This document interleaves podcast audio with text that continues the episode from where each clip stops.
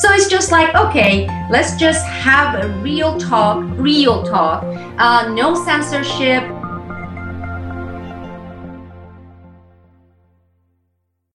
Welcome to the Boiling Frogs Post Roundtable.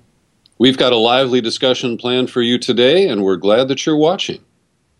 Joining me from Japan is James Corbett, who contributes to Boiling Frogs Post with his fabulous Eye Opener video series, and of course uh, operates at CorbettReport.com. Sibel Edmonds, the publisher of Boiling Frogs Post, and of course the author of uh, a powerful book called Classified Woman, joins us as usual. I'm Peter B. Collins in San Francisco, where I operate peterbcollins.com and contribute the Processing Distortion podcast to Boiling Frogs Post. And our special guest today is Andrew Gavin Marshall, a contributor here at Boiling Frogs Post, where he does the weekly Empire, Power, and People podcast. He also is the project manager of the People's Book Project, head of the Geopolitics Division of the Hampton Institute, and is the research director of Occupy.com's Global Power Project.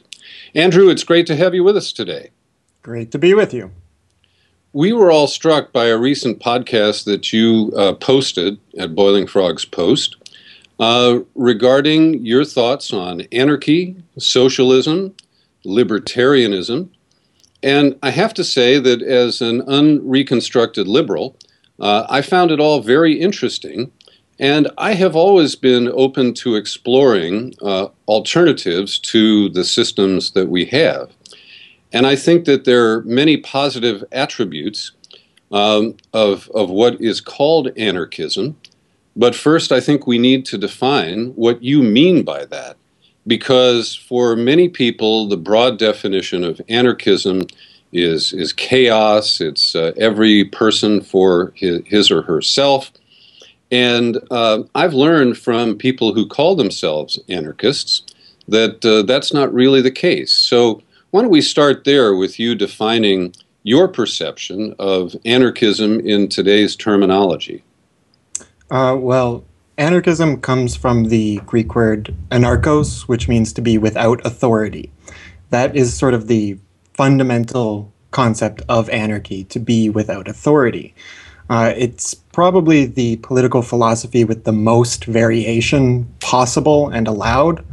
Uh, so you have anarchist groups and uh, different sort of ideologies across the spectrum.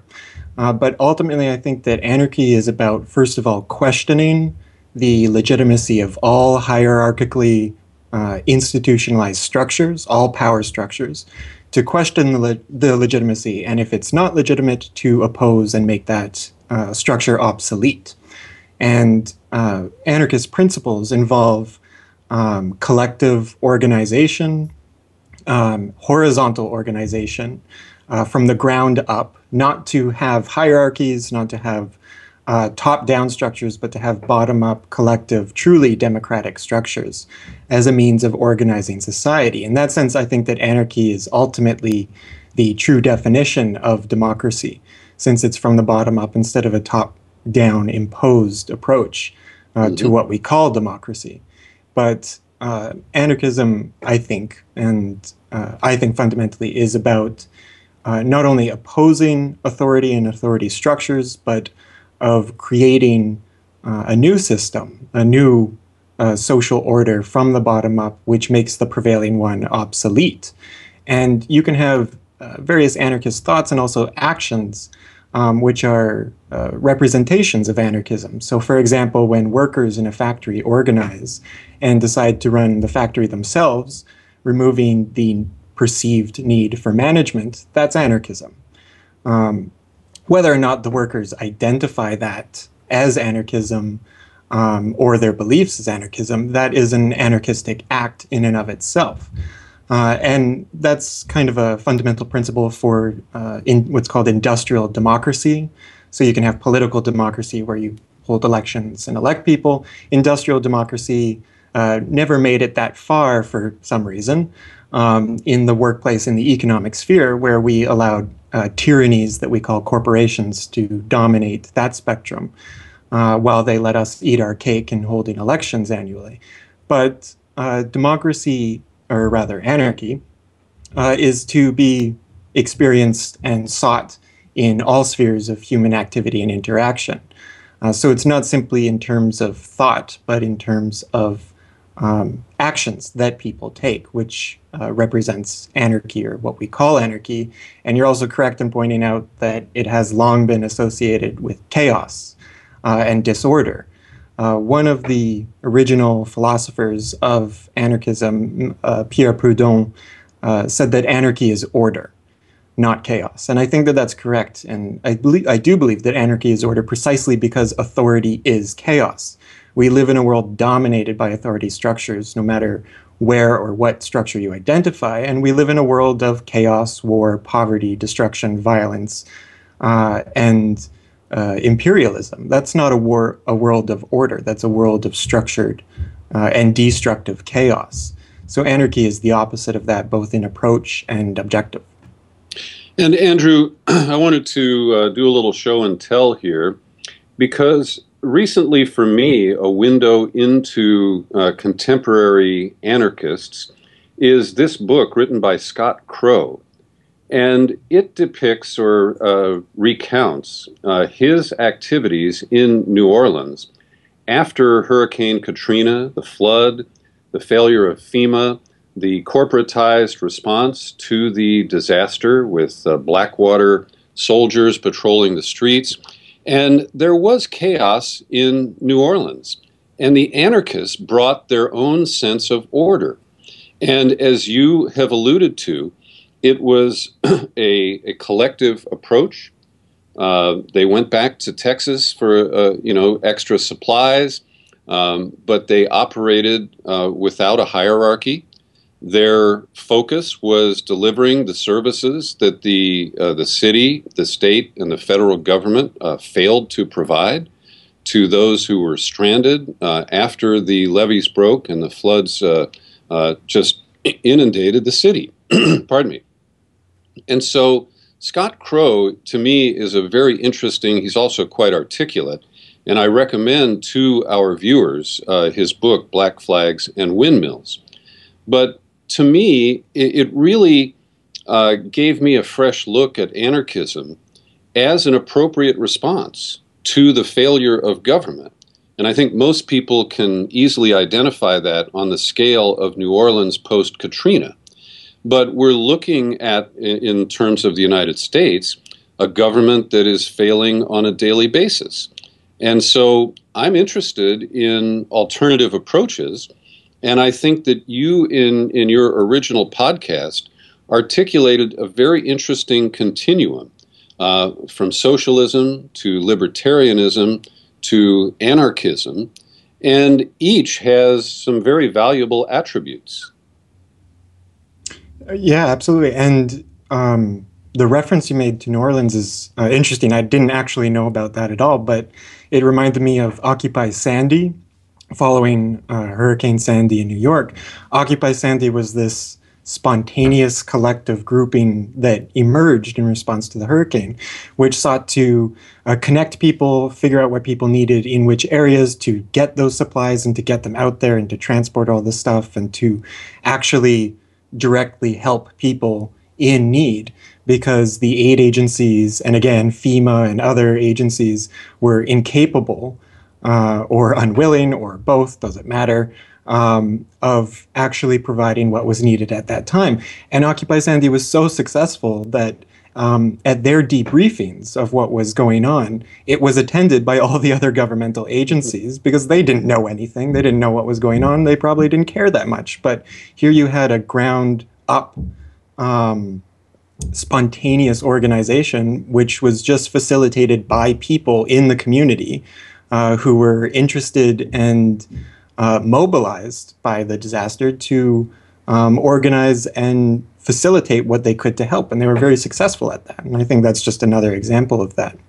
But um, getting to your actual point of uh, uh, sort of tracing this uh, evolution, I guess, of thought and with socialism and libertarianism. Uh, libertarian, uh, as a word and as a concept, actually came out of anarchism uh, in the 19th century.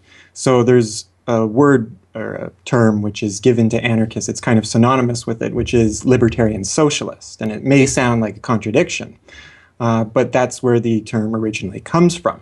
It was only in the, I guess, the early to mid 20th century that the word libertarian uh, became associated more with a specific economic philosophy that came out of places like the Mises Institute and elsewhere. Um, but uh, I'll actually sort of deflect to a quote I have here from Mikhail Bakunin, who is a major anarchist philosopher and also a major challenger of uh, uh, Marx in his day, which is that liberty without socialism is privilege, injustice. Socialism without liberty is slavery and brutality. Uh, so it's about understanding that um, liberty and socialism are not opposing concepts, but rather interconnected and interdependent concepts. For true socialism um, to emerge, to be relevant, uh, it needs libertarianism uh, to ensure liberty. For libertarianism uh, to reach its potential, it needs socialism uh, to lay the groundwork, that they have to operate uh, not one and then the other, but concurrently and together, that they are uh, mutually reinforcing concepts.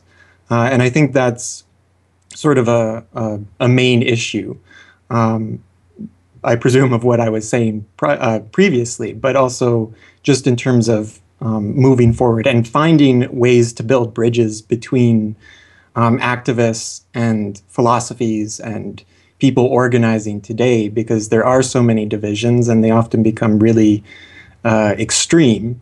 And um, this gets in the way of moving forward. But I think that this is an area where you can actually start to build bridges and an understanding between different groups. Mm-hmm. Sibel? Uh, both of you provided great examples, and but those were like circumstantial examples and also things within a, a short period of time.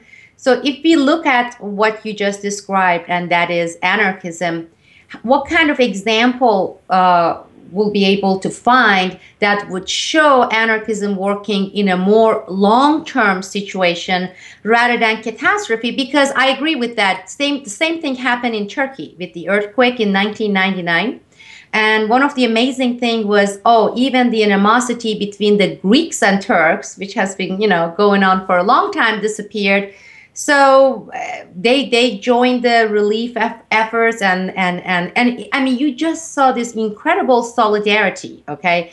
And uh, well, of course, six months later, nine months later, things went back to where they were before. Uh, another example would be the uh, occupation or Occupy Wall Street movement. You know, started with this really good, cohesive, I mean, really energized and then what started taking place in long term was people started getting more fragmented and the hijacking by some of the power establishment uh, NGOs started taking place. Uh, so while we can give examples in with with uh, you know um, short term or situational uh, circumstantial uh, examples, can you think of anything that would uh, illustrate how it would work in a longer period of time in a larger context? Uh, well, we don't have very long examples to go by precisely because we don't live in an anarchistic society. Um, and, but there are examples historically looking at, such as the Spanish Revolution, where you did see anarchist movements develop and successfully um, handle the uh, maintenance of society quite efficiently, I might add. Um, and, and, this also took place during the early years and even predating the Russian Revolution. Um, in both cases, the anarchist movements were destroyed from forces within and without. Uh, in Russia, you had the Bolsheviks, um, who literally went out and killed a lot of the anarchists, uh, as well as the Western funded um, uh, groups inside Russia seeking to establish a liberal state capitalist society. They were also destroying the um, anarchist groupings. In Spain, you had uh, Western societies, the Soviet Union, and all of Europe's fascists um, collectively uh, working and competing and uh, fighting each other, as well as killing uh, and destroying the anarchist revolution inside of Spain, which did uh, uh, show significant progress. Uh, the city of Barcelona, especially, was run entirely by anarchist collectives and in a very successful manner until, of course, Franco came around. But the fact that um, anarch- attempts at long term or much larger scale anarchist projects have failed is not an indication that they can't succeed because, after all, you can make the same claim about literally anything. We don't live in an actual capitalist society, but you can uh, make the. You, it's challenging to make the claim that capitalism, um, as a sort of at, it, at its base concept, uh, is impossible because here we are, because this isn't necessarily a capitalist system. Uh, the same case can be made for socialism or democracy. Uh, judging by what we have at present and saying that democracy obviously doesn't work, um, why bother trying to move towards democracy? Uh, is, I think, sort of a flawed approach instead of going towards looking at what are the uh, successes and failures of democracy and what is democracy fundamentally and how could you move towards that. Um, that I think is more of a long term approach. Anarchism is, um, like you said, uh, you see it in these examples that are very much in the short term and oddly enough in reaction to catastrophes and uh, situations of great need, which I think is kind of an indication in and of itself. But um, there's questions that have to be asked and answered, which we as a society, as people, have, haven't spent um, really any time on uh, such as how can we utilize technology to um, make things like uh, basic services and necessities uh, being taken care of. Our society shouldn't be geared towards just employment and jobs, and that that is the point of life, and you work, and then you make money, and then you die, uh, and congratulations, that's life. Um, anarchism will have to find ways to address all of these necessities food, shelter, um, taking care of cities, communities, cleaning. I mean, what about janitorial services? Who does that in an anarchistic society? These are questions that need to be asked and answers that need to be sought. But the only way that we can actually figure this out is if we start having the conversation, but also if we start um, trying through trial and error. That's ultimately how we'll figure out long term um, solutions to these things. I don't think there's uh, inside the anarchist community, there are incredible divisions uh, along different philosophies and beliefs, and you'll have people saying that you know Proudhon was right and we should only follow his ideas, and others will cite other philosophers. There's all this sort of incessant um, and I think irrelevant infighting. I think ultimately, if you really want uh, to figure out which one is quote unquote right, and I don't think there is one, um, it's just a matter of trying out new things and seeing what works, what adapts, and what evolves um, over the long term. And that's where we can see, um, looking at the successes and failures of other groups, other communities in the world, and we can already see some of this um, in different resistance movements uh, around the world. And even in the um, responses to catastrophes, you see examples of what works. Why does that work in a, a situation like that? And why can't we sort of replicate that in times of quote unquote peace and order? Um, these are, I think, really important questions. I don't have the answers to them, but um, I think that ultimately trial and error is where we'll figure that out. James, you want to chime in here?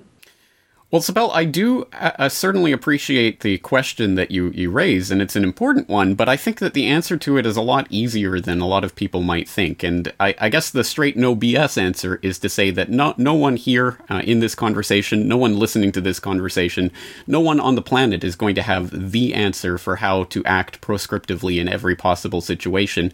The creation of totalizing ideologies is, uh, is I think, a type of virus that has unfortunately infected our, our political consciousness and and much to our detriment.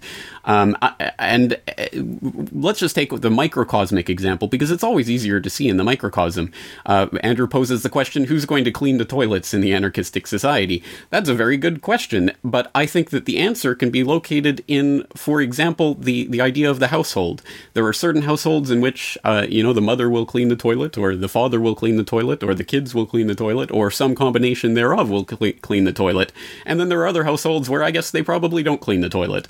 And, uh, and in an anarchist society, you know what? All of those might be viable options when we extend that out to society and to all of the other tasks in society. The point of anarchism, I think, and I completely agree with what Andrew was articulating in his podcast, is that this is not an ideology. It is, um, to use the phrase that that Andrew brought up, it wasn't me, everyone, so you don't have to squawk at me with your parroting popinjays of popular protest that squawk, he used the free market word, squawk.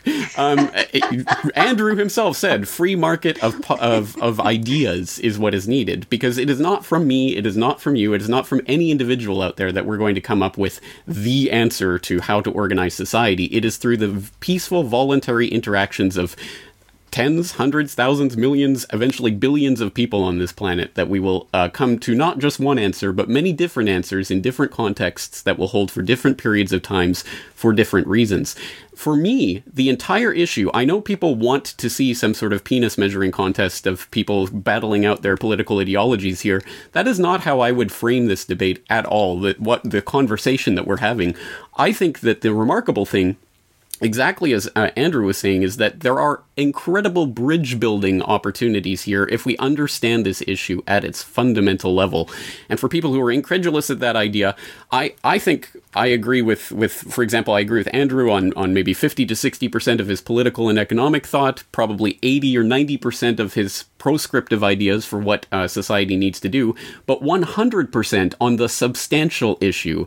The substantial issue is not one of political ideology, it is not one of economic organization. It is an ethical construct, nothing more, nothing less. And it boils down to a very simple principle the idea that I respect you and uh, as an individual and your right to freely and voluntarily associate with others in the way that you want, and I expect the same respect in return. That's it. And if there is any argument against that, I have yet to hear it, or at least any argument that makes sense to me. So that that's that's all I'm arguing is for that simple moral principle of voluntary association. And upon that principle, we can erect any edifice of any political organization, any social uh, compact, any economic system that you want. Uh, if you want to go off and build your zeitgeist resource based economy flying Marxist robot city, awesome. Go for it. Have fun. If you want to make your socialist factory worker paradise go for it. If you want to subject yourself to something calling itself government that presumes to have authority over you you go ahead. It's per- perfectly in your uh, right. Just don't expect me to go along with that and we'll be fine. There's there's a- absolutely no debate at that point. So for me that's all it boils down to is the fundamental principle of voluntary association. Very interesting. Andrew you want to respond to that Sure. I mean, I think you nailed it on the head there. But um, the idea of a, to reappropriate the phrase, a free market of ideas, I think is uh, really tapping into the most valuable resource we have as a species, which is the species. Um, if you compare the sheer number of people in this world, which has surpassed 7 billion people, to the number of people in this world who dominate it, to the number of institutions, which I might add are hierarchically organized and structured, uh, which dominate the ideology and actions of um, our society. Uh, look at the ways in which ideas rise through institutions to the top to become dominant ideologies. This takes a great deal of time. This takes years, decades, generations. And uh, these structures are so large, and of course, being hierarchical, they function from the top down. So, to respond to changes and desires from the bottom up, which is to say, to respond to democratic uh, needs and desires, that of the people, it takes a great deal of time uh, for the institutional structure of society to adapt. And it only does so begrudgingly. Um, it only does so uh, with a great deal of force and pressure. Uh, and this is what we call reform. And it takes forever for very little results comparatively.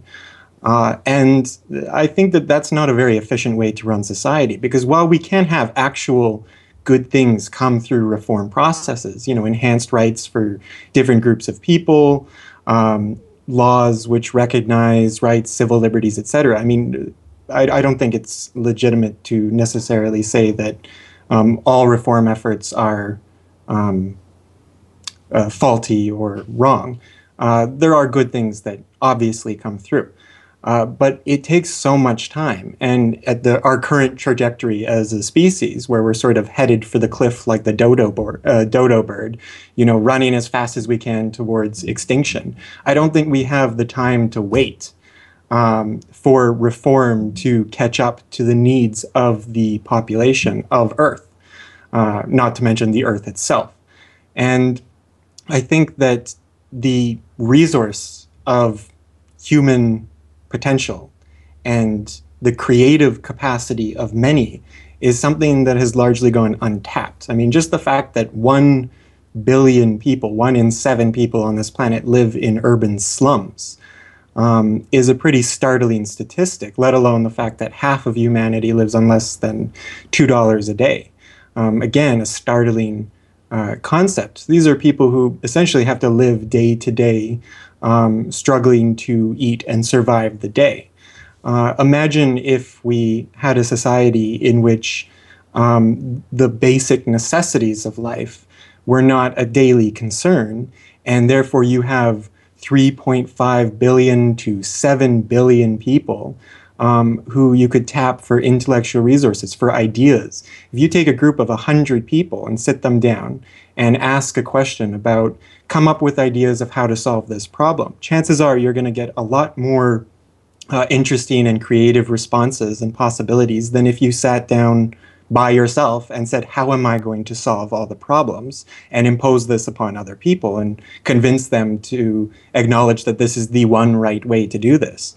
That's not an easy task, but 100 people in a room, 20 people in a room, even just five people uh, sitting down together to solve a problem are likely to have more and better ideas because each one of them is an individual capable of ideas, but together they're capable of so much more and capable of actually enacting these ideas.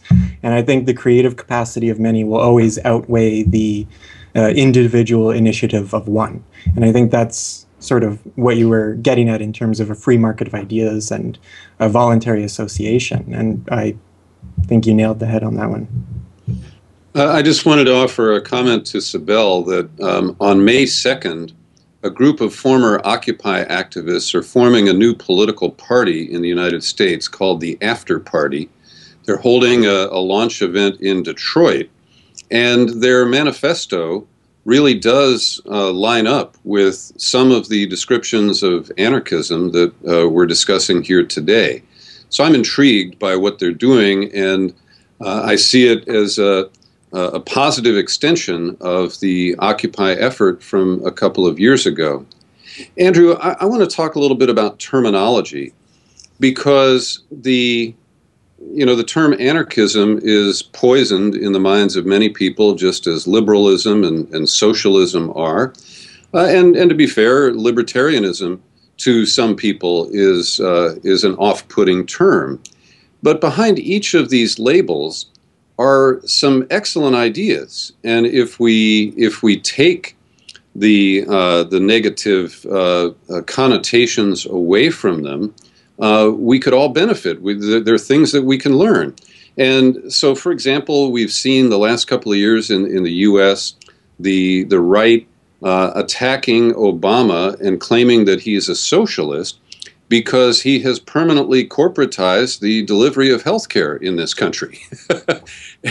and also, we, we have people who abuse the term libertarian uh, to suggest that you can be a racist rancher and not pay your grazing fees. Uh, so I, am just struck by the way the, the, the power structure demonizes terms in order to keep people away from ideas that it fears. And uh, I think that that's one of the things I'd like to see this conversation overcome to help the people who are watching this understand that you know many of these isms are uh, cast in a negative light because they directly threaten the oligarchs and others who are in power today. Absolutely. I'm the uh, best response to this type of question is always to quote George Orwell. Political language is designed to make lies sound truthful, murder respectable, and to give a feeling of solidity to pure wind. Language is very important, not only in the understanding of power and the understanding of world and communication, but in the application of power.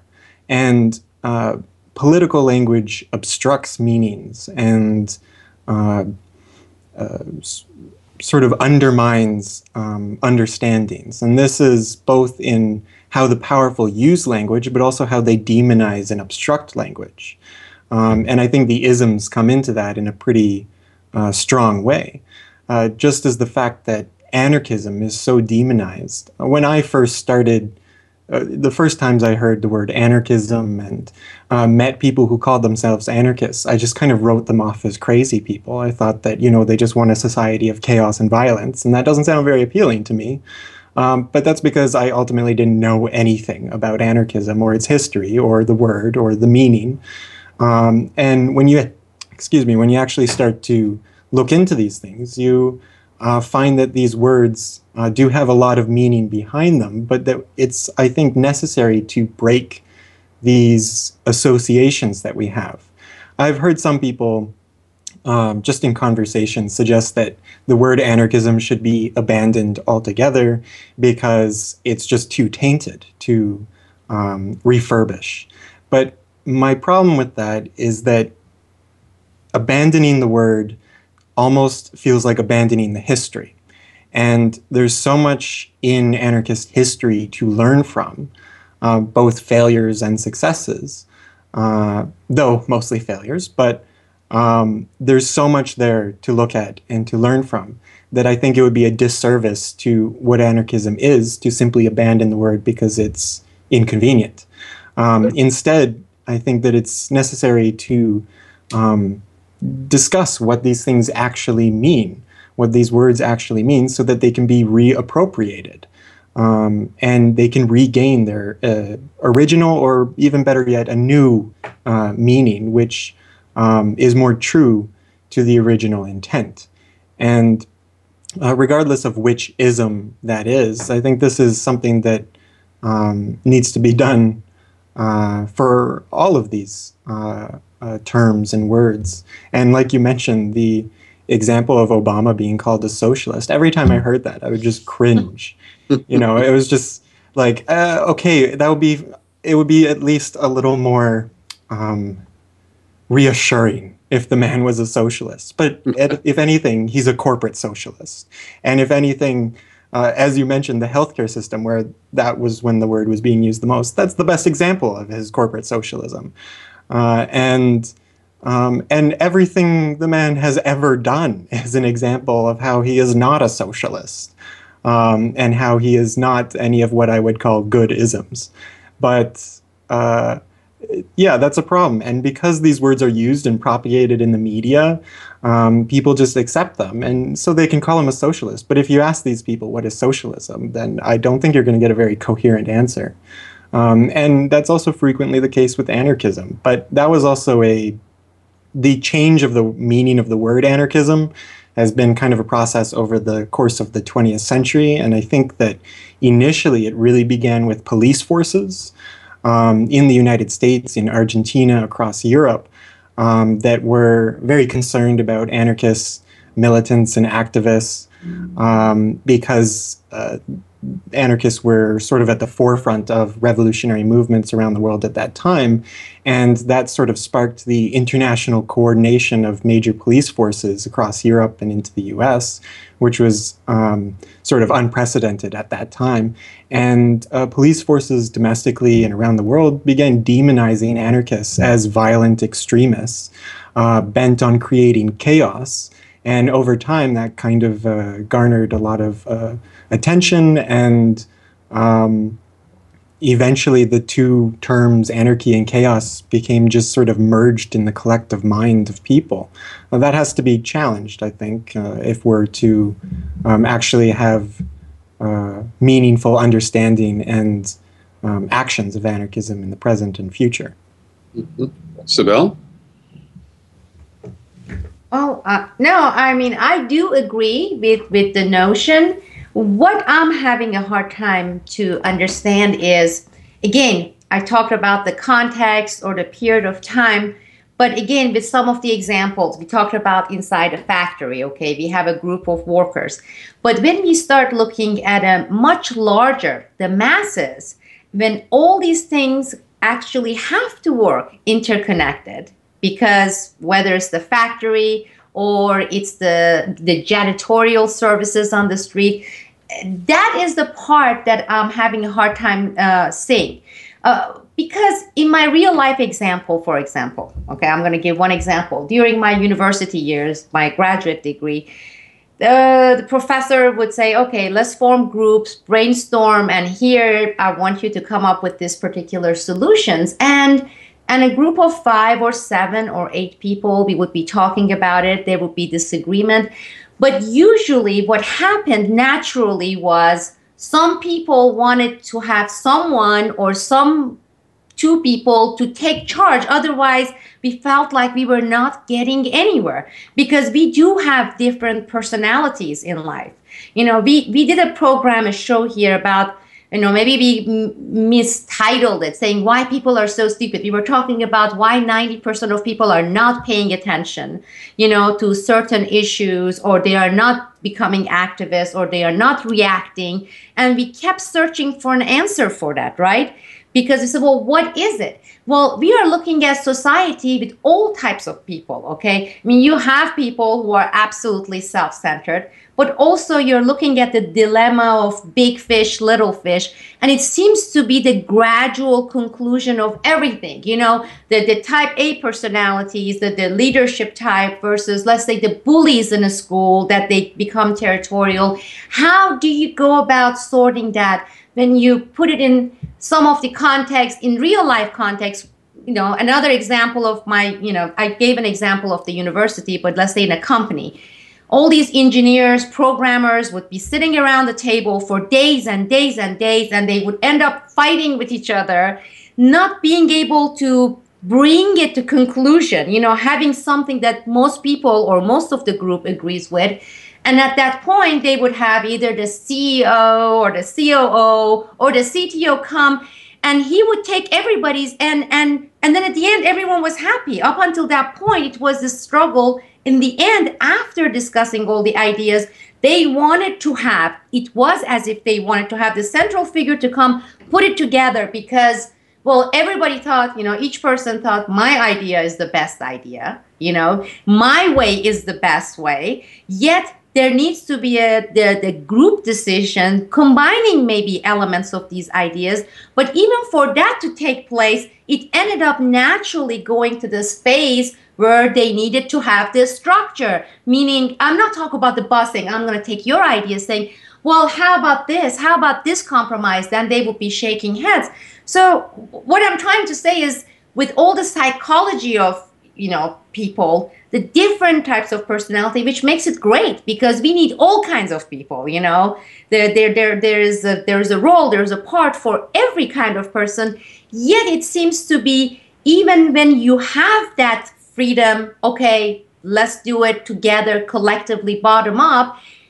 The group leads itself to the point saying, well, we brought it up to this point. Now we need that implementation or the final decision making. Otherwise, it keeps getting to be divided or the confrontations or you know, in some cases, people quitting in the company, and, and I spent like five years with that. This is this is this is the this is the struggle uh, that I'm facing when I'm looking at the issue. And what would you say to that, Andrew, or James, or Peter? Well, let's go to Andrew first. Go ahead. Um, short answer: I have no idea. That's a huge question, and it's one I certainly don't know the answer to. But in your previous uh, comment, you referenced circumstances, and in terms of um, referencing uh, anarchist actions which occurred in specific circumstances, and that they were successful, but within those confined circumstances and within those situations, and I think that your example of um, working with these people uh, in school, in companies. These are also their own specific circumstances. And we happen to, within the Western society, uh, be essentially from birth raised to um, uh, support, idolize, respect, and adhere to authority. So when we're put in a group of people, the first question is who has authority? uh, because we don't know how to actually function collectively. That's not something that we were raised with. That's some. That's not a principle that is fundamental in our society, and it's not something that we're familiar with. So it seems scary and it seems chaotic, and certainly to just kind of throw us into that situation, you could. It can frequently and frequently does lead to chaotic situations like those you described. Um, but I think if you were to say go to a, an indigenous uh, community, whether in the United States, Canada, or basically anywhere across Africa, where there is a very strong collective, um, cooperative culture and history, and you ask them to solve a problem as a group, I think they would be far more successful um, than we would be uh, in our present situation because of the context of because of the cultural context and the history um, that these circumstances provide. So, in that sense, I, I don't know what the answers are um, to figuring out how to do that. Do we um, have a process whereby uh, some groups will choose to elect a leader that represents their view um, and find some ways uh, to keep that power in check? What does that power constitute? Um, these are really important questions. Would that work at all, or can there be certain ways to uh, organize and make decisions um, based upon consensus as a group? Uh, if somebody disagrees, uh, then they simply leave the group. Um, like James mentioned, sort of voluntary association. You only participate in what you want to participate in, but there's still things that need to be done you know, uh, again, going back to the scrubbing of the toilets, I, I, don't, you know, that's kind of my job in the house uh, here, but uh, it's not something I really enjoy doing. Um, and it's not something I imagine a lot of people enjoy doing. And if we simply said that only do what you want to do, um, that's not a job that'll get done too often. But uh, so there needs to be some sort of sharing of responsibility, and I think a sharing of responsibility uh, responsibility comes from collective decision making because uh, that is in and of itself authority. Uh, and with authority comes that kind of responsibility. So everybody has to take up uh, extra responsibility when they get extra liberty. That's um, a requirement. Otherwise, you do have chaos. But um, ultimately, I don't. I don't know the answer to this question. I think um, there will be no lack of scenarios in which it does result in chaotic circumstances. But I also think that if we look to other communities and other cultures and other places around the world, you'll see um, very successful examples. And that's why I think, uh, in terms of uh, Sibel, earlier you mentioned the word solidarity. And I can't believe that I forgot to mention this word in my first little rant on this because that is the main principle of not only anarchism, but really any sort of revolutionary thought um, and action, solidarity is key. But I think that solidarity has to go far beyond simply expressing um, solidarity with other people's struggles. It has to become something with a more solid base. And that means um, communicating, interacting, cooperating, working with other uh, activists, other movements, other people around the world. So I think, in terms of figuring out um, better ways forward and organizing from the bottom up, uh, it's re- necessary to do it locally. Uh, but also, we need to expand simultaneously our interaction globally. We need to be able to learn from other examples, to interact, to go to different places and learn what they're doing and learn what their successes are and what their failures are, and bring that back uh, to our own uh, communities and to bring people from elsewhere um, to our parts of the world and and um, see what we can teach them or not. And uh, but ultimately, I think you know there's a certain responsibility being in Western society, uh, being in the dominant uh, imperial society of the world, and that's that we really have to reach out to everywhere else on the planet that we have dominated for the past 500 years uh, and you know, oppressed and impoverished. Because despite our near continuous domination and ruthless repression of the rest of Earth, uh, people have managed to survive and flourish and find uh, even small uh, comforts and happiness in their day to day lives. And there's something to be learned from there because we have materially so much, yet in terms of genuine happiness, I find that there's a lot more in poor places of the world than there are in suburban neighborhoods where I grew up. Uh, and I think that there's something to be learned from that. So, um, in terms of finding solutions, uh, yes, they're uh, inside, at home, uh, from the ground up, but they're also around the world. And that we ha- have a certain responsibility to actually um, reach out and uh, learn instead of teach necessarily. James? Okay. Uh, well, Sibel, uh, you bring up the, the old refrain that I'm sure anyone who has espoused anarchist ideology or, or many other types of ideology has heard a, a, million times, which is human nature. Human nature, it's human nature, human nature. Status quo is human nature. And if that is true, I mean, there's a couple of responses to this. The first, I guess you could say, if the only rubric for measurement of the success of an idea is that it has the kind of stability that we've come to expect from the status quo, then the only system that we could ever advocate is the status quo, and it would be the corporatist, fascist, globalist uh, regime which has uh, ensconced itself in, in power right now, because that democracy. Been, yeah, yeah, exactly. The representative democracy that the United States so obviously is, right? Because that has persistence. It's persisted for a long period of time, and therefore is compatible with human nature. Human nature. I think the more, um, uh, well, if that were true, then I guess we should all suck our thumbs and go home because there's nothing we can do about it. But I obviously don't believe that to be true, and I think Andrew absolutely brings up the most important important part of this is that we are all of us um, so incredibly ensconced in our own cultural context and in the and in the way that we see the world that uh, it is important to remember that there are other ways of, of seeing the world and that the human human nature is is if not infinitely malleable at least exceptionally malleable and usually much more malleable than we uh, would ever think. And I can speak from experience in this living in the Japanese culture and experiencing that for myself in which it is certainly very hierarchical and there certainly are authorities and authority positions, and people respect that. But when it comes to decision making, it is very much a, a society that understands how to reach collective agreement on issues without the need for imposed authority. And if you want to see the example of that, the shining example, uh, it's a documentary that I've recommended before. I will recommend it again. I cannot recommend it strongly enough. It's called Children Full of Life, and it's available for viewing uh, on YouTube.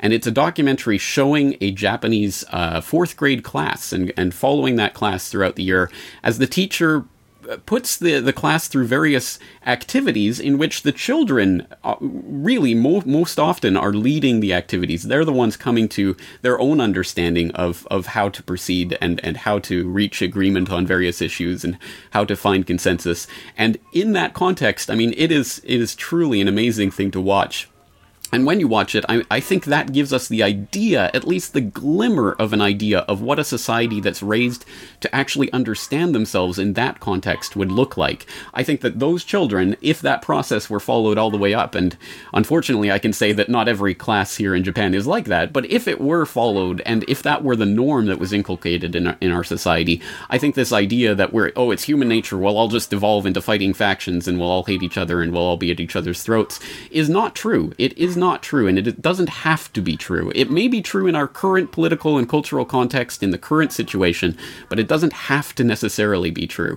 And again, I think what, what we're advocating is not at all a radical thing. 95, 99% of our uh, uh, interactions in daily life are voluntary and non hierarchical. No one, there doesn't have to be any hierarchical authority to tell you how to eat or what to eat or how to dress or who to marry or who to be friends with.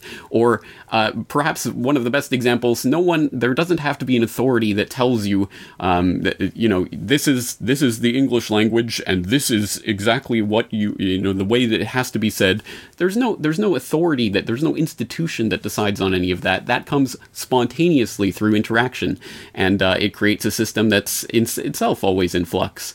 So I understand everyone wants the consequentialist argument. Everyone wants the, well, how will this make this society better and just give us the, the answer. There is no answer. We have to let go of that idea. There are millions of answers that will come spontaneously through voluntary interaction. And I understand that it's a big leap to, to, to believe in that. And I'm not necessarily even asking people to believe in that.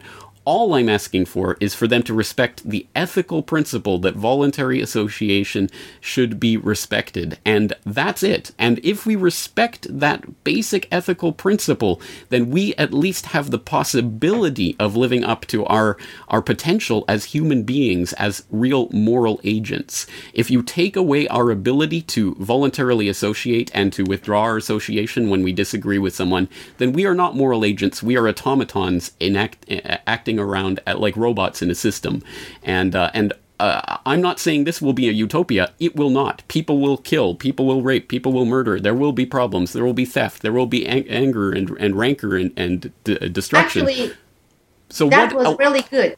You brought up another. Uh, you, you mentioned human nature as we discussed, but one of the words I've been getting a lot from people emailing me or sending notes is you know, you guys are, and that includes me, you are always like aiming for this utopia. And you just mentioned that word. And I, I want, I want you guys to also get into this because I sometimes feel like, you know, this Christmas story with the island of the misfit toys, you know, with Boiling Frogs Post is the island of these misfit actors who believe in utopia all of you. You know you're you guys you're it's just like okay that's why we call it irate minority or at least i call it irate minority. I already accepted that 99% or 98% of people they are not going to you know agree with this and that's perfectly fine with me. But you uh, you mentioned that word and that's why i just wanted you to expand upon that and the fact that people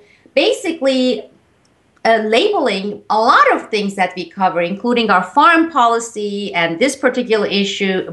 Bitcoin, for example, we just covered with uh, with our um, eye opener video. It's like, yeah, but it's just like you guys always aiming for this utopia, and and it's sweet, but the real world doesn't work that way, you know. Uh, and and and that's that's the word that is used. And I'm not really playing the devil's advocates, but sometimes when I'm asked question or I ask myself questions, I get stuck. And you're right, we don't have to have answers for everything.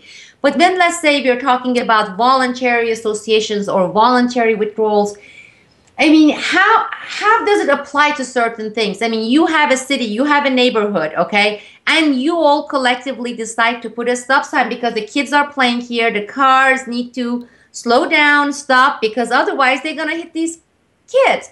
Well, could should people voluntarily abide by that and say, well, you know, I don't like the idea of sign, so I'm gonna go through it. And what good does it do, really? for the community to, to put this together and we are interconnected but the passerbys that are coming from another community that were not part of that decision they say, you know what? Heck with your sign. I'm going to go through it. I don't agree with it. And there goes your kid, gets hit with the car. I mean, what do we really mean by voluntary with uh, with certain things? You know, do we make that okay? We really uh, are opposing, and we're saying we will not tolerate. We don't want rape, for example. Would that be voluntarily people abide by that? You know, you have another community or another city's passers by saying, "Well, that's not my law." and I'm going to do that, what would be the consequences for community voluntarily agreeing on things with some of the people not volunteering to agree with it? Well, how do you go from there? And I know again we said we don't have answers, but these are the types of questions come and and if we cannot put some of the things within context and real life, you know, situation, again I use one of those phrases, real life, then we will not even be able to carry these conversations. The other day I was trying to explain to my husband. I said, "I have mixture of the liberal ideas, you know, the socialists mixed with some libertarians. But if I were to use a word, I would say I'm localitarian, I'm a communitarian. I believe I, I totally disagree with central government completely, including Federal Reserve. I don't want this federal government, right? I like within communities, the smaller the better, the bottom up, you know, unities like in band, even break it down to the neighborhood the education health a lot of things are also are based on demographics and situations. Let people get together and so that is my belief. And he threw this question and i went oh you know because i didn't have an answer. Said well unless let's say the entire world does the same thing. Okay this thing that a lot of people are calling utopia. And let's say you have that. You got rid of the central government that you hate you despise fine we got rid of it. But let's say we have country x that came and said, I want to take over Alaska because I need more oil. Okay, well, you have communities. How the how we the whole community is going to get together and defend against something like that when let's say some other countries don't have that kind of what we just called utopia or, or the anarchism in place and and the country your nation the state is under attack and if you don't have that unity because it's a big country okay? And that is taking place. How would you answer a problem like that? And again we said we don't have answers. On the other hand that's an easy way out because we have to be prepared to say okay what do we do? Because we have let's say this great society anarchy based voluntarily but some of our neighbors some countries like like let's say they decide to act like usa they don't care about our sovereignty you know? They just come in there with their planes and tanks and their rockets and they say we want to take over this. Well how do we respond with a nation this vast? How do you even go through decision making? Well we have to be able to not offer solutions but start discussing and talking about it because if we can then it will be true and it will become utopia say, well, we don't have answer for this and this and this and this and this and this, but in general, this is the notion. I don't think that works. I think we should delve even deeper and put it within real life context. Can, I mean, can I take a crack at that? Because I, I think uh, you've raised a, a, couple of interesting examples there. Um, Please. Uh, and the first one, I'll, I'll it's tangential, um, a tangential way of answering. But uh, when it comes to the stop sign issue, I, I would suggest people go and take a look at my uh, podcast on What About the Roads, talking about the spontaneous order that comes from actually removing all traffic signals, all traffic signs, all of the uh, the, the, the traffic r- rules and regulations that currently exist. People think it's going to be anarchy, by which they mean chaos. And in fact, in in the municipalities that they've tried it in, and you can go and actually watch and look at the examples, it actually improved the conditions on the road immeasurably because people are not suicidal, they are not insane, they do not want to kill other people, generally speaking. They just want to get from A to B, and they will uh, actually start to act like human beings um, and allow others to, to pass. That's the kind of trivial, tangential way of answering that. On the bigger issue of something like, uh, you know, Country X or, or uh, outside Force X coming to invade the, the anarchistic community Y because they want the oil or whatever whatever it is. I, I, I try to think of that in a real world scenario, and I, uh, for example, I mean, I'm here in Japan, so I'm I'm imagining if suddenly you know a bunch of Russians came and and tried to occupy this this town that I'm living in because they want you know whatever the the gene factories in my area of Japan.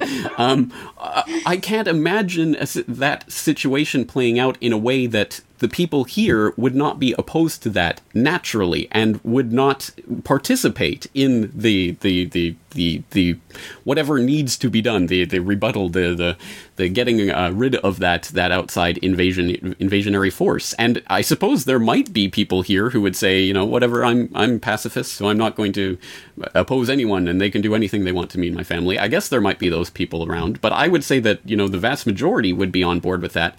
And I think it's precisely in those times of crisis when there really is a genuine crisis that genuinely threatens the community on a fundamental level um, I, I, think that's exactly when petty differences between people that generally keep consensus from happening evaporate. That's precisely the moment at which people can come together and say, look, there is a clear, immediate, present threat that we can see that is right here. Let's organize and get rid of it. And I think that's exactly when you would get that type of consensus that you but by then it will be too late shouldn't you be preparing for that you know i'm not talking about the department of offense we have here but if you haven't prepared all along before this disaster strikes and have put together in place the, you know, anti-missile stuff in place, etc., etc., then it's too late. You can, I mean, the, the tanks and or whatever, the, the planes are there, they're taking over, they're parachuting down there. Maybe by then they are robots, and then at that point we're gonna get together and say, grab the kitchen knives and go there. I mean, that's not gonna happen. And if are looking for this prep period, I mean, aren't we? Again, slowly, you know, this thing that Jefferson said, said, and, and I know Andrew addressed that, you know, the, the original founding fathers. And again, that alone itself was also highly class based. But one of the things that Jefferson said, saying there are a lot of problems with what we have put, it's not perfect. It's as close as we could come at this point but it needs to change meaning he meant anarchy. I mean he was an incredible anarchist jefferson. He said you need to turn this upside down and start all over again all the time. Because no matter what we put in place in, ter- in terms of solution and guidelines or whatever the consensus that they had yes they were the slave owners back then but it's going to be temporary and it's going to corrupt itself it's going to rot that's why it, you need to throw it and start all over again. You can't put this place concrete, whether it's the Constitution or these laws. And- Sorry, Sibel, we just lost your audio. I'm not trying to cut you off, but we just lost your audio. All right, Andrew, would you like to respond to what Sibel was saying there? Uh, sure. Um, oh, well, first of all, I take a little uh, problem with Jefferson being referred to as an anarchist, but I'll leave that for another discussion. Um, I think the I, I, totally agree that the idea of some outside militaristic power, the United States, excuse me, um, coming in to destroy communities, uh, doing this is a very real potential threat. After all, that is essentially the history of anarchist movements is being destroyed by uh, capitalist, communist, so-called communist, and fascist states. Uh, that's one reason why I think that for anarchism to be actual, uh, actually realized and successful, um, it is a process rather than an ideology. It is a process that has to be um, undertaken globally simultaneously. Uh, in other words, the notion that there is a powerful neighboring state um, is anathema to um, a successful anarchist society because anarchist societies uh, would not be confined within state structures. Uh, because they reject the notion of a state structure. And when you get to very powerful military states, um, the actual military apparatus is something that needs to be addressed uh, very quickly. I might add, you know, in terms of the United States, I don't think there's many uh, actual physical um, occupations that are required, uh, except perhaps for the Pentagon um, you know, and similar institutions like this. Like these are um, uh, the military aspect of the state is something that has to be dismantled and has to be dismantled very quickly, and that has to be a priority of any um, attempts at creating an anarchistic society because that very institution itself is uh, not only a big threat, but it's contradictory um, to uh, an anarchistic society, and it will it will and I completely agree with you, it will destroy it. Uh, by any means necessary.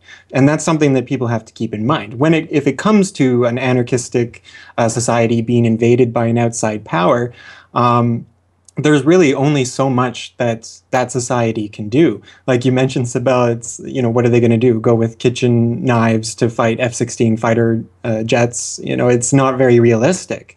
Um, and I mean, one doesn't really need to look much further than the occupied territories to really get an understanding of that kind of situation and what it uh, results in. And there you have, you know, a large open air prison um, and uh, horrific repression. And the world is essentially sitting and watching this uh, happen. And uh, unless the world, uh, and I guess more specifically, I should say, uh, the Western world, the industrialized, powerful world, unless we actually go through a change in uh, not only understanding but values, um, these situations can't be addressed realistically. Uh, you mentioned uh, rape. What if somebody comes by and says that doesn't, you know, saying no rape is not not for me. I like to rape. Imagine if you know somebody comes by and says that. Uh, well, how do people deal with that? Uh, ultimately, I think that for an anarchistic society to be constructed, um, for the circumstances, first of all, uh, to exist, which would prompt people to develop an anarchistic society, and for the uh, slow construction of that society, um, I don't think that the um, idea uh, of rape would be held legitimate by anyone, um, be- precisely because it would require um, a type of change or transformation in the culture uh, and in people's psychology um, and in how they interact with people. Because after all, if you look at the actual concept of rape, it's not about sex, it's about power, and it's about one person. Um, overtaking someone else by exerting their power over them in a particularly ruthless and violent way. Um, that's the basis of a great deal of violence in this world. And uh, rape is one very specific manifestation of that, but it's a power struggle. And that's that's where its roots are. It's in this problem this issue of power that we don't know how to address in our society. And i think that if you look at there was a radical psychologist named rollo may and he articulated an understanding a psychological understanding of power whereby he said that um, there are two things in this world which create major psychological issues related to power one is too much power concentrated um, so people who have too much authority and power um, that leads to devastating consequences for people, which I'm sure we can all agree with. The other is too little power. Uh, on the part of other people. So it leads to desperate reactions, responses. So again, you look at Israel Palestine, too much power on the part of Israel in the state. You look how that results. Too little power on the part of the Palestinian people who are dispossessed. Look at how um, reactions take place when you saw, you know, suicide bombings. These are reactions of the uh, desperate. These are not uh, solutions to their problems. They're reactions to the situation, and that's about disempowerment. Uh, an anarchistic society is about uh, equality of power. So it, would fundamentally, I think, reduce the, these problems um, by essentially socializing power uh, and with that responsibility. Um, and uh, that would completely change the culture uh, and how people interact. And so I think that that is, while not an answer or solution um, in terms of uh, the specific question of how would these people react in this circumstance, I think that these circumstances would be questionable um, if we were to actually have an anarchistic society. If tomorrow uh, suddenly anarchistic societies were to be uh, forgive the contradiction, but imposed upon all of Western society, um, I do agree with you that uh, it would be chaos uh, and it would not work. Uh, these things have to develop over time, and they certainly take their time. Uh, and um, I think that the circumstances are fundamentally what will change this. And in the Western world, our circumstances, as you all know, and I'm sure most of the listeners know, are rapidly changing. Uh, we're undergoing deindustrialization, mass impoverishment, which we call austerity, um, the construction of high tech police states. Uh, th- these are very concerning trends that we are uh, running uh, forward with as fast as we possibly can, not to mention uh, rapidly accelerating environmental degradation. Um, these are all major issues. But as the effects of these trends continue to hit home, and they're starting slowly, but you know they accumulate over time, circumstances have a way of changing people. And just like you mentioned in terms of the catastrophe being the circumstance in which these things work best, well, when our society is in essentially a permanent state of catastrophe, um, that's a circumstance in which uh, you can see um, the beginnings of something possibly develop um, in a more organized, functional basis, and when the culture itself and the psychology of people will change. Alternatively, you also have the major problems that come with this. If you look at Greece, you have the development of you know a- really strong anarchist movements and other social movements coming out of Greece, but then you also have fascism, um, and that's because in these circumstances, uh, fascists rise really quickly because they provide simple answers uh, to complex questions and because they take power, they usurp power. Uh, and they say, we'll get you food, we'll get you employment. And for a lot of people who, um, you know, I remember reading interviews uh, of people in Greece who identified historically as socialists, but when the Golden Dawn came to their house and said, here's some food for your starving family. They said, I never thought I would be voting for a fascist party, but here I am because they're actually helping me. Well, that, Circumstances yeah, can change to, that. Exactly. The stability of the status quo is what those types of groups offer very well. And uh, exactly. the radical solution is obviously much more uh, difficult sell. I hate to be the party pooper, but I'm coming up against another interview that I'll have to conduct in a few minutes. And we seem to have lost Peter who has yes. seemed to have dropped from this conversation for some technical reason or other, or maybe he just got so offended he had to hang up. but uh, but let's let's just close up with with some closing comments. There's no possible way to summarize or close a conversation like this, and there's much much more that needs to be said about this on all these different fronts. On my own front, I guess I will just um, I will just say that perhaps there's a different way of approaching these questions because obviously i understand i truly understand that everyone wants the the how. How will this work? How will we do that? How will that happen? It's a very important question to think about because again that will be the primary uh, bone of contention. That will be the primary thing that people think and talk about in an anarchistic society. But i think perhaps more to the point of what i want to stress which is again the ethical um, uh, uh, the ethical dilemma here which is what should happen if I don't agree with you? So, for example, in the example of the invasion uh, scenario, um, I, I, agree. Yeah, we do have to be prepared for some sort of you know threat of, of various sorts. And again, in the example of whatever the Russians coming to occupy my town, again, it's a very real threat. It's imminent. I understand it. I, I agree that this needs to stop. So I will work together with other people to make it stop. Um, but and and I also agree that we need to be prepared for that. So we need to associate and some way to to prepare against threats. But if someone wants to convince me that I should be afraid of Iran and therefore I, sh- I need to give a portion of my money every single month to some structure, governmental institution, whatever, in order to build big anti missile defenses to protect me from Iran, if I don't agree with that, I fundamentally don't agree with that, what should happen to me? And in the society that we're in, I will be thrown in a cage uh, and basically left there to rot if I refuse to pay my tribute to the government that wants to protect me from these threats, which are not threats. So, um, so again, it comes back fundamentally for me to the ethical principles involved. And that's where I continue to go back to because it is not a consequentialist argument for me. I do believe that the world would be structured and, and would actually have a more reasonable structure in anarchism than otherwise. But that, again, is not the basis of my argument. My argument is what should happen to those who do not wish to go along with this system. And, uh, that's where I, I continue to bring it back to. I'll stop there. Sibel.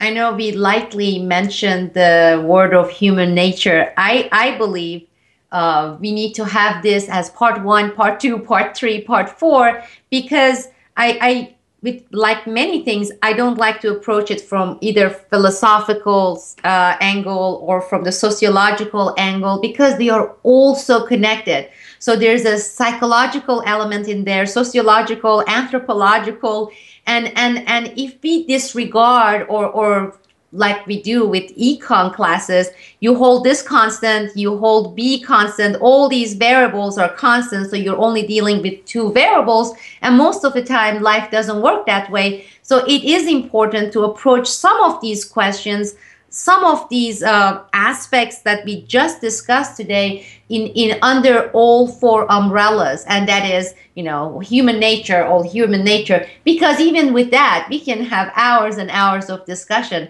Or what uh, andrew just mentioned about okay rape being about all about power. Well that's a hypothesis or a theory okay? And that's one of the school of psychologists. I got a degree in psychology and all i got was lots of confusion at the end but I, I think uh, it is very, very highly, highly, highly important. I can't emphasize it enough to to to continue this discussion and put it, uh, you know, under different uh, aspects of, you know, besides philosophical, political, anthropological, and and then have in the end have some kind of a more holistic whole approach to it. And and i truly enjoyed it. And your uh, podcast andrew was really thought provoking i just could tell by all the emails that were pouring in. And one of the greatest thing that it accomplished was and, and that includes even myself because when i listened to it it's like you are right that the, the term anarchy has been, and I think part of it is absolutely intentional. I remember growing up in Turkey, the uh, military regime in 80s kept saying, you know, if we don't support us, you'll be back to that anarchy period where the bombs were blowing off and the mini bosses. And that is one of the words that the Turks in Turkey are most afraid of. Oh no, don't give us anarchy because to them anarchy is violence and terrorism and people coming and mugging their houses, etc., etc. And the authorities use that big time and the fact that you don't support us, you'll be back in anarchy and you'll see what's going to happen to you. So that was one of the main things that it uh, it uh, brought about your podcast. A lot of people with that misconception generalization about anarchy. So I hope we'll continue this topic and uh, again with Peter back as well and Yermo and uh, and take it further. Andrew. Um, a scientist who studies m- mice and experiments with mice thinks that he's understanding the effects of his experiments on a mouse. But what he's understanding is the effects of, exper- of experiments on a mouse that's been kept in a cage, locked in a dark room, going crazy by itself. Um, that's not the nature of the mouse. That's the nature of a mouse locked in a cage and made crazy. Um, humans are kept in our social cages. Our institutions define our society. Our ideologies define the institutions, how we interact, how we relate. This is how we define what we call human nature. I think the process and the result of breaking down the walls, breaking down the maze that the mouse is running through, um, will allow us to actually discover what human nature is. And I think the process of doing that, the result of doing that, that is what I call anarchism. Well said. Well, that could perhaps be the launching point for the next conversation, because as you say, I think we will have to have many more on this. And since our host is not here to lead us out, I guess that will be my job. Of course, once again, I hope that people will check out the individual websites of the people involved. Of course, Peter B. Collins at peterbcollins.com, Andrew Gavin Marshall at andrewgavinmarshall.com. Am I correct in that? Yep. Yes, okay. And the People's Book Project.com. Yes. Okay. I always have to check. And of course, Sibel Edmonds at boilingfrogspost.com. I'm James Corbett of CorbettReport.com. Thank you for joining us. And as always, add your voice to this mix in the comment section of the YouTube and or Boiling Frogs Post comment sections. Looking forward to your feedback and looking forward to round two. Until then, thanks for listening. Dot com.